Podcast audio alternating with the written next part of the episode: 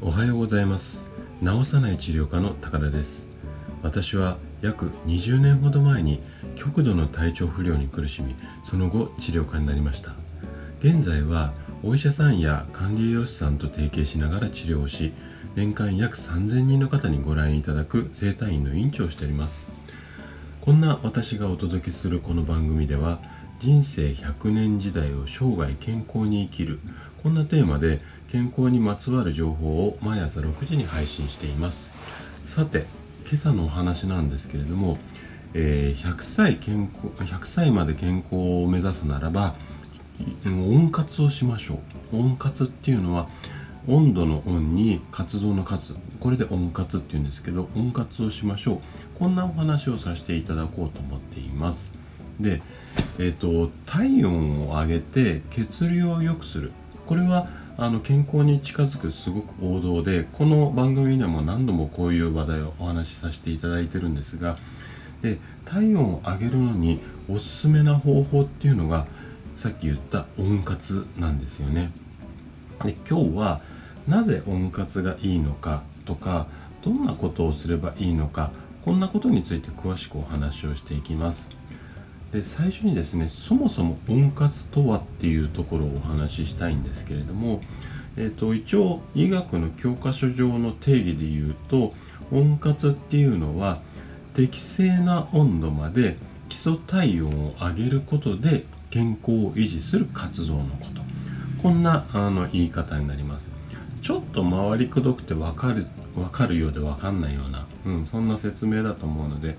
具体的にこうイメージしていただくとするとまず日常生活ではなるべく体を冷やさないようにしましょうと。で体を冷やさないようにするために体の内側からだけじゃなくて外側からも温めるっていうことが必要になってきます。でこうすることによって体温を上げて血流を良くしてあげてそれでこう免疫力を高くして、まあ、健康にいきましょう。こんなイメージになるんですけどもでこの温活をする際にですね注意点があるんですよ。あのー、体を温めるっていうと、まあ、いろんな方法をパッとこう皆さんも思いつくと思うんですがどんなに頑張ってこう体温を上げてもですねうーんとある部分をその上がったこうなんなんていうのかな体温を上げてこう血の流れが良くなりますよね。で良くななってはいくんですけどもある部分をそのあったかい血が流れる時に血液がこう冷めてしまうこういうことがあるんですよ。こうすると結局全身に冷えた血が流れてしまって体がなかなか温まんなくて温活の効果が得られなくなってしまうんですね。でそのある部分っていうのは一体どこを指すのでしょうかっていうお話を後半していきたいと思うんですけども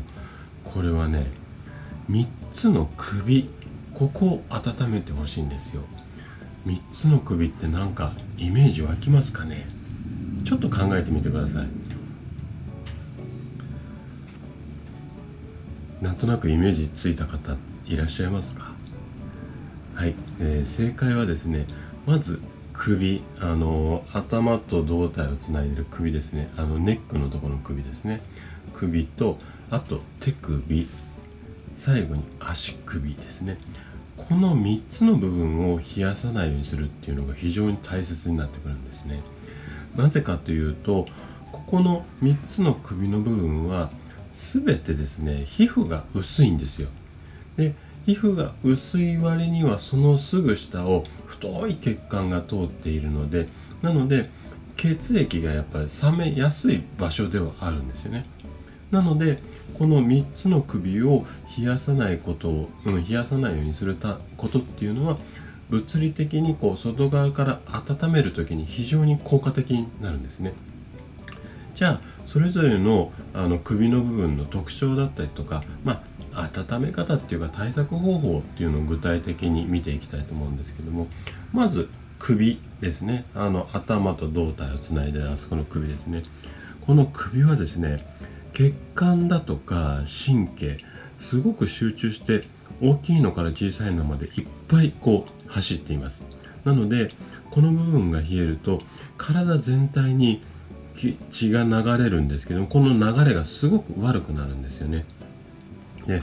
どうやって温めるかっていうとまあこれはイメージ皆さんしやすいと思うんですけども夏場でも冷房を効いたところとかまあ電車の中とかもそうなんですけどもこの辺りではストールなんかをうまく使うといいと思いますよね。であと冬場はマフラーですかね。この辺りでこう温めてあげるといいと思います。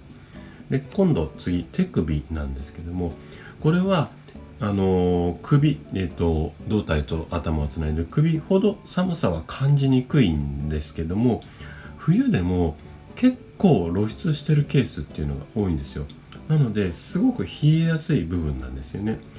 だからこう長袖の洋服であったりだとか、まあ、長袖って言っても七分とか九分とかって今袖口のあるんですけどできるだけこう手首まで入るような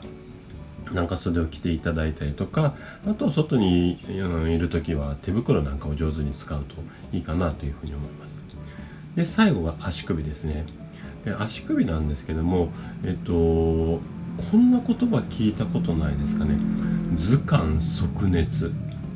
これはうんと、頭よりも足を冷やさないようにしましょうなんていうこう健康法の一つなんですけどもこんな図鑑即熱って言われるほど下半身の冷えっていうのを改善するっていうのはすごく健康にとっては重要なんですよね。なので長めの靴下だとかあとはレッグウォーマーですね。で女性の方だったらタイツの上に靴下を履くなんていうのも結構あの効果的かなというふうに思います。でこのように体を冷やさないで温かい状態を上手にキープするっていうことは生涯健康にすごく役立つうんことになりますので是非気にしていただければと思います。はい。で今朝のうんお話はここで終了になります。この話がですねあなたの生涯健康で過ごすヒントになれば嬉しいです。